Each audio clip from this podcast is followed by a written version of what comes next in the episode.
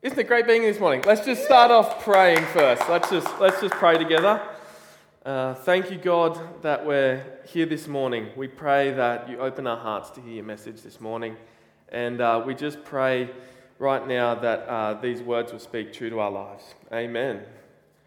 So, I'm just going to quickly, we're in the last two weeks of our 12 week sermon series, the last two weeks. And uh, how many people remember where we started off? Yeah? We, so I'm, we, I'm going to start off again so that we're all on the same page, okay? 12 weeks, we're in the 11th week of it. The first four weeks, directly after Easter, Jesus appeared to four people. We looked at four groups. We looked at Mary, we looked at Thomas, we looked at Paul, and we looked at the, the upper room, right? We looked at the four weeks of Jesus appearing, appearing to his believers, and that um, established the, the foundation of why we actually have a witness about Jesus being raised from the dead. And then after that, we looked at what we called Jesus establishing the church. Does everyone remember what we did in establishing the church? You do, Caitlin. we, uh, we looked at Jesus sending the disciples. He commissioned us. He filled us. Remember how he filled us? And when we were filled, we became courageous. We looked at courage. And then we looked at what it meant to be loved. And because we are loved, we became loving. Right? We did those four weeks. And then we've started the third part of the 12 week series. They're the recent two. Do we remember what the recent two were? Holiness. Good. Kerry spoke on being holy. And what was the other one Simon did last week? Freedom. Freedom. Good. So we did holy and freedom. And then this week, this week we're looking at united. What it means to be in unity with one another. And then next week, we're looking at what it means to be, have vision. And the whole point of this is it establishes what it means to be a community of believers. This is who we want to be as a church and actually move forward into the community, into beyond ourselves, what it means to be within ourselves, and how we witness and experience God in that. So, before we start looking at unity, who's aware that the World Cup's on at the moment? Yeah? We got a few soccer fans. Football, are we allowed to say soccer? That's soccer. Yeah, we agree. Consensus, it's soccer. Football, all right, we're going to be at war with each other. This is not a good start for unity.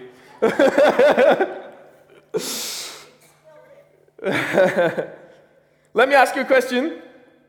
Who uh, is the most important player on a soccer team, football team? Chris thinks goalie, Joe thinks goalie. They must have been goalkeepers. I was a central midfielder. I think the central midfielders run the most, so we're the most important. Referee? Referee is definitely the one that wins the game for a team. Who watched the Australia uh, the game? Yeah, that wasn't a trip, was it? It wasn't a trip. No. So we, the idea is though that there's not one position more important than the other. But what if this scenario arose? The whole soccer team dominated the game, right? So the, the ball never actually got to the goalkeeper. Is the goalkeeper just as valuable in that game, or is it that they're still just as valuable but they weren't needed that game? Mm, yeah? All right, let me ask you another, te- another question. Within a soccer club, there's multiple teams, right?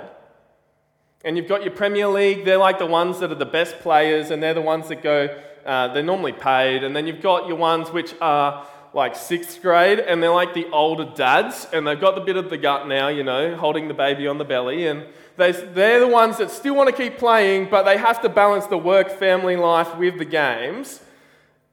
Which team within the soccer club is more important?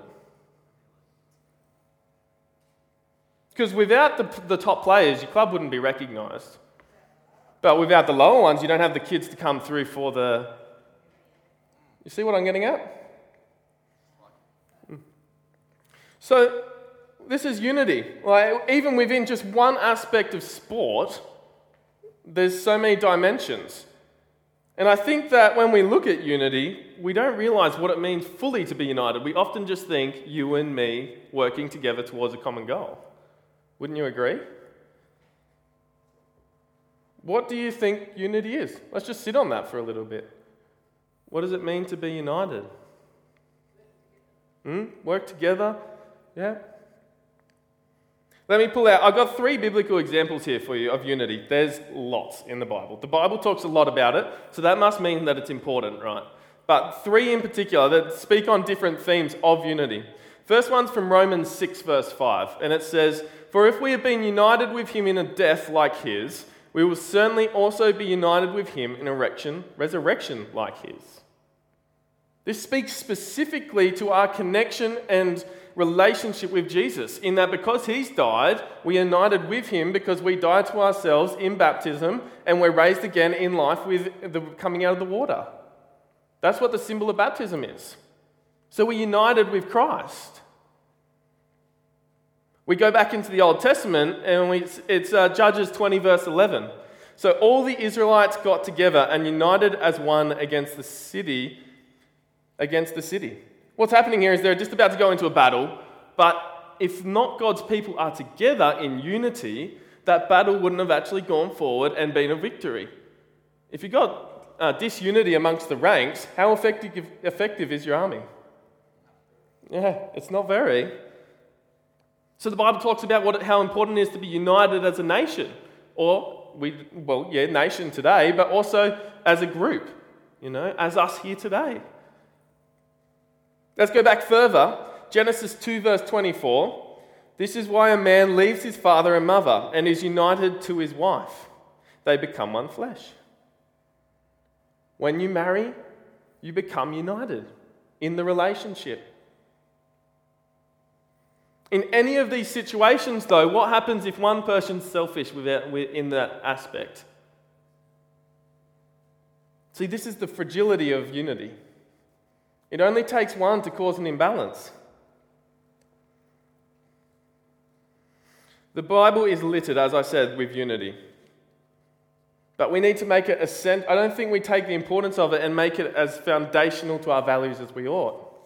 It needs to be up there as one of the most important. The most famous verse, uh, I'm going to read it to you, about unity probably, is Jesus' prayer. And you know this one, probably. It's just before he's about to go to the cross, and all the, um, the torture is about to happen to him. It's John 17, verse 20 and 26, and it's Jesus' prayer for all his believers. My prayer is not for them alone. I pray for those who will believe in me through their message, that all of them may be one, just as you are in me and I am in you. May they also be in us, that the world may believe that you have sent me.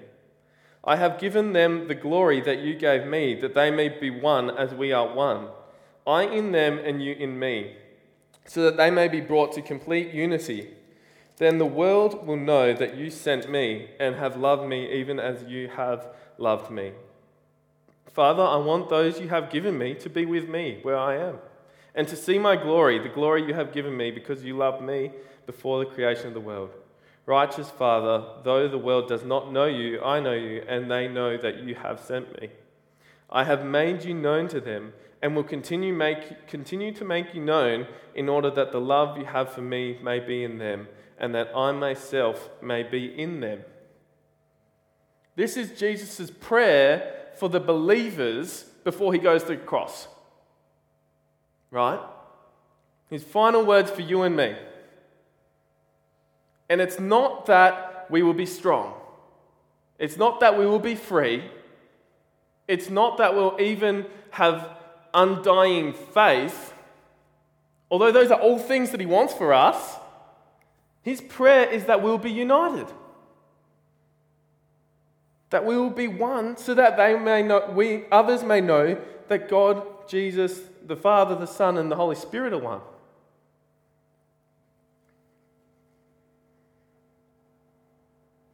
Now, notice it's not a commission, though.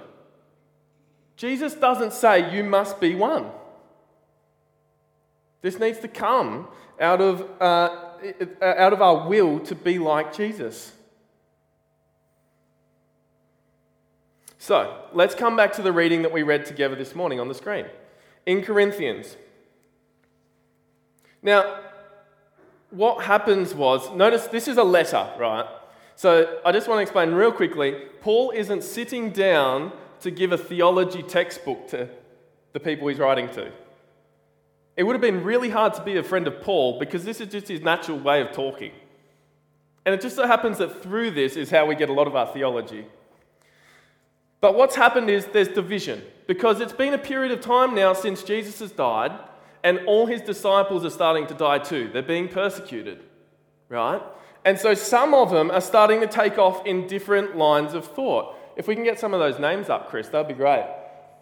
I think there was Cephas up there. That, that's right. You noted there were different names. There we are Apollos, Cephas, even Christ. And Paul. Notice Christ and Paul are the same system of thinking, but they're split over which one they follow. Now, we don't necessarily have a division these days of who we follow. When someone's appointed as a minister in the church, you entrust your path to that person. But we do have things that cause angst and turmoil, don't we? For example, music. Isn't that a contentious topic? Actually, I think we do really well with the balance here in New Beginnings. We have a great balance of hymns, we have a great balance of contemporary. But if you went across, maybe even across the road, you might not find the same ability to be united in what sort of music they do. What about gossip? Now, gossip we often associate with complete slander. But even just saying something about someone can create a, uh, just a bitterness in that person regarding someone. Gossip, that could cause dysfunction, disunity. Maybe it's even you come to church with an attitude of what can I get out of this? Instead of what do I bring to this when I come? Ooh, that's, that's nasty.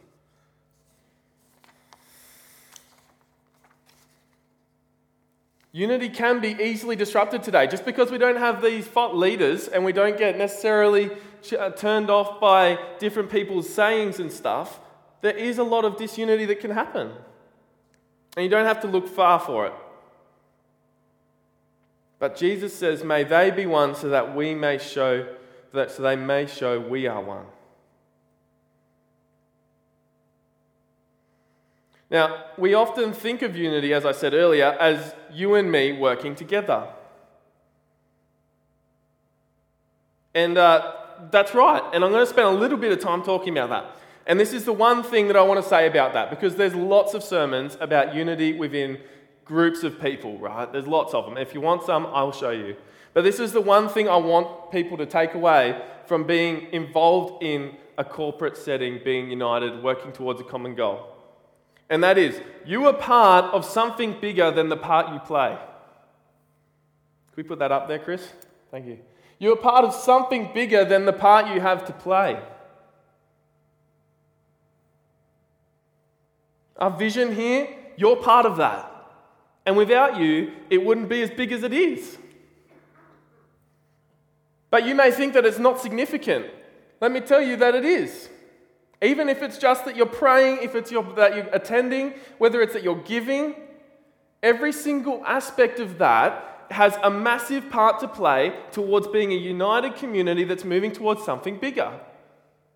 Now, often we think the only way to make an impact is to actually be the biggest influence in that. But it's actually all the combination of all the small influences that make the biggest movement change. You are part of something bigger than the part you have to play. And it's not just here at church. Who's in a, if you've had a relationship, you've been in a relationship, you're currently about to, who's the biggest part in the relationship?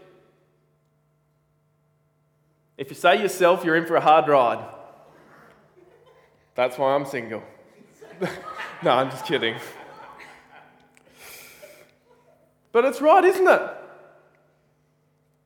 The relation's so much bigger than just you in that context.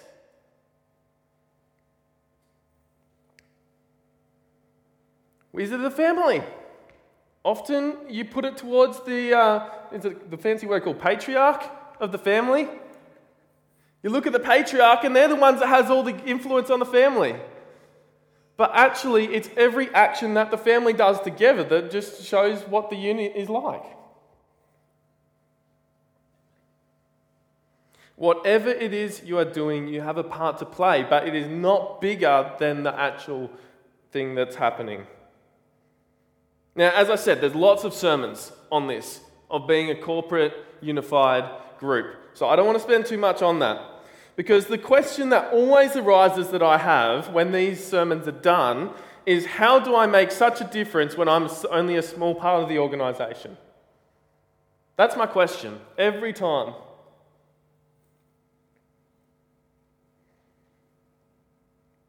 And you do make a difference. You do.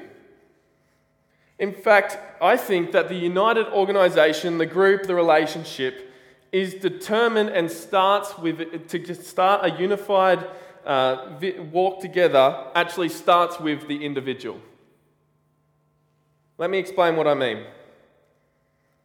The problem with life is that we categorize everything. And this has been in psychology for ages. This isn't just something new. We categorize. We got work life, we got family life, we've got, uh, we've got uh, church life, we've got, for example, from the church here, cafe life might be something that you categorize. That's something I do on a Wednesday. You got prayer group on a Monday morning, that's different. And unfortunately, what happens is you also categorize your spiritual life. This is something I do at six o'clock when I wake up in the morning and I read my devotion. The problem is when you have that attitude, is that all your individual parts of life stay that way and nothing follows through consistently. And if we're looking at that specifically within our lives as Christians, you never actually, if you're categorizing spiritual life different to church life, different to devotional life, different to work life, different to family life, different to school life, is that you don't have the central foundation of Jesus running through all of them.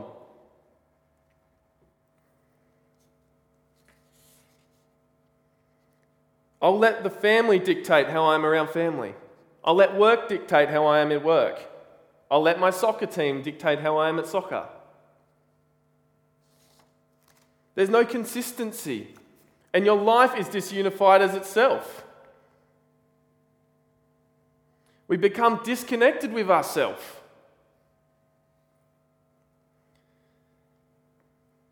Psalm 133 said, How delightful it is for the Lord when people live in unity. How delightful it is for the Lord when people live in unity. Now, this is talking specifically about a nation, right? It is talking about the people of Israel living together in a harmonious way. But I think it goes further for us today also in that we need to have our lives unified. Back then, they didn't have Jesus when this psalm was written, but we have Jesus now, right? And when Jesus is involved in every aspect of our life family, work, school, whatever it is then we ourselves will become unified. And when that's the case, then we will actually be able to change what it means to be unified as a group. When we're unified as a group, then we can start unifying the world. It all starts at the individual, and it works from there. So, Caleb, you say, how do I rectify categorizing my life? It's a great question. I'm glad you asked. Have you ever wondered why you learnt Bible, uh, Bible verses off by heart as a kid at school? No? Do you ever wonder why songs are deliberately engineered so that the lyric sticks in your head? It's more than just because. Believe it or not, there's an intention behind it. And the psychology of it is this an action, such as memorizing your Bible verse, leads to a habit. And a habit, it leads to behavior. When you do something enough times as a habit, it becomes part of your behavior. Have you noticed that? And when you do have a behavior and you enforce that enough, it actually becomes your character. Let me give you an example. Being generous. Everyone wants to be a generous person, right? But it starts with the action. Maybe it's just one time you bought a coffee for someone. It's an act of generosity. That generosity, when you do it enough times, becomes a habit. So you just out of habit reach for your card and start paying for the coffees. And that habit then gets known to other people as your behavior. Now, don't abuse that. Generosity is nothing to be abused. But it becomes behavior of yourself that you will do that. And then because people know you for that, they will know that that's your character, right? So, when you're starting to do things like memorize Bible verses, when you start to do things like continually having songs singing in your head, it becomes your behavior and it becomes your character. So, when you're at work, when you're in your family life, that will be the thing that comes through. Makes pretty simple sense, doesn't it? That's why we encourage to read your Bible daily, because then it becomes character. That's why we encourage people to pray in all situations. So, the question at the start of that whole thought process was how do I make such a difference when I'm the only small part of the organization? When we all live our lives in unity, our individual lives unified by the love of Jesus, around that common truth, we in ourselves become unified which in turn will actually unify our church, our family, or our workplace, whatever it is. The effect spreads. Now, this is where it's going to actually lead to next week. And I'm not going to take too much of next week's um, time because I want everyone to be in anticipation for what next week actually has. But it's going to be really good. Simon's actually bringing our final week of what it means to be a community of believers and its vision. And in specifically, what we're going to be looking at is what it means for our congregation and our vision going into the community, going into the Uniting Church further abroad, going into just, we're looking at so many great things. And I don't, as I said, I don't want to say too much, so I'm not going to I'm going to be really broad and just hope that it grabs your uh, excitement and anticipation because it's going to be fantastic. And if you're ever wondering, what's the church actually doing these days? This is the week to come to. So it's going to be a great week. But before we uh, wrap up, let's just pray. Lord God, uh, we just pray that you will help us become a unified individual in our, in our um, attempts to be more like you. Lord God, we want to be known as a group that is actually unified around you so that we may be continually showing the love of Jesus to those around us. And we know that it, will, it takes a lot of work, so we pray for you in, that, in these situations to be amongst us. May it be uh, prevalent to everyone around us that we are unified by love of Jesus. And may they be aware of that so that they may also be a part of it. Thank you, Lord. Amen.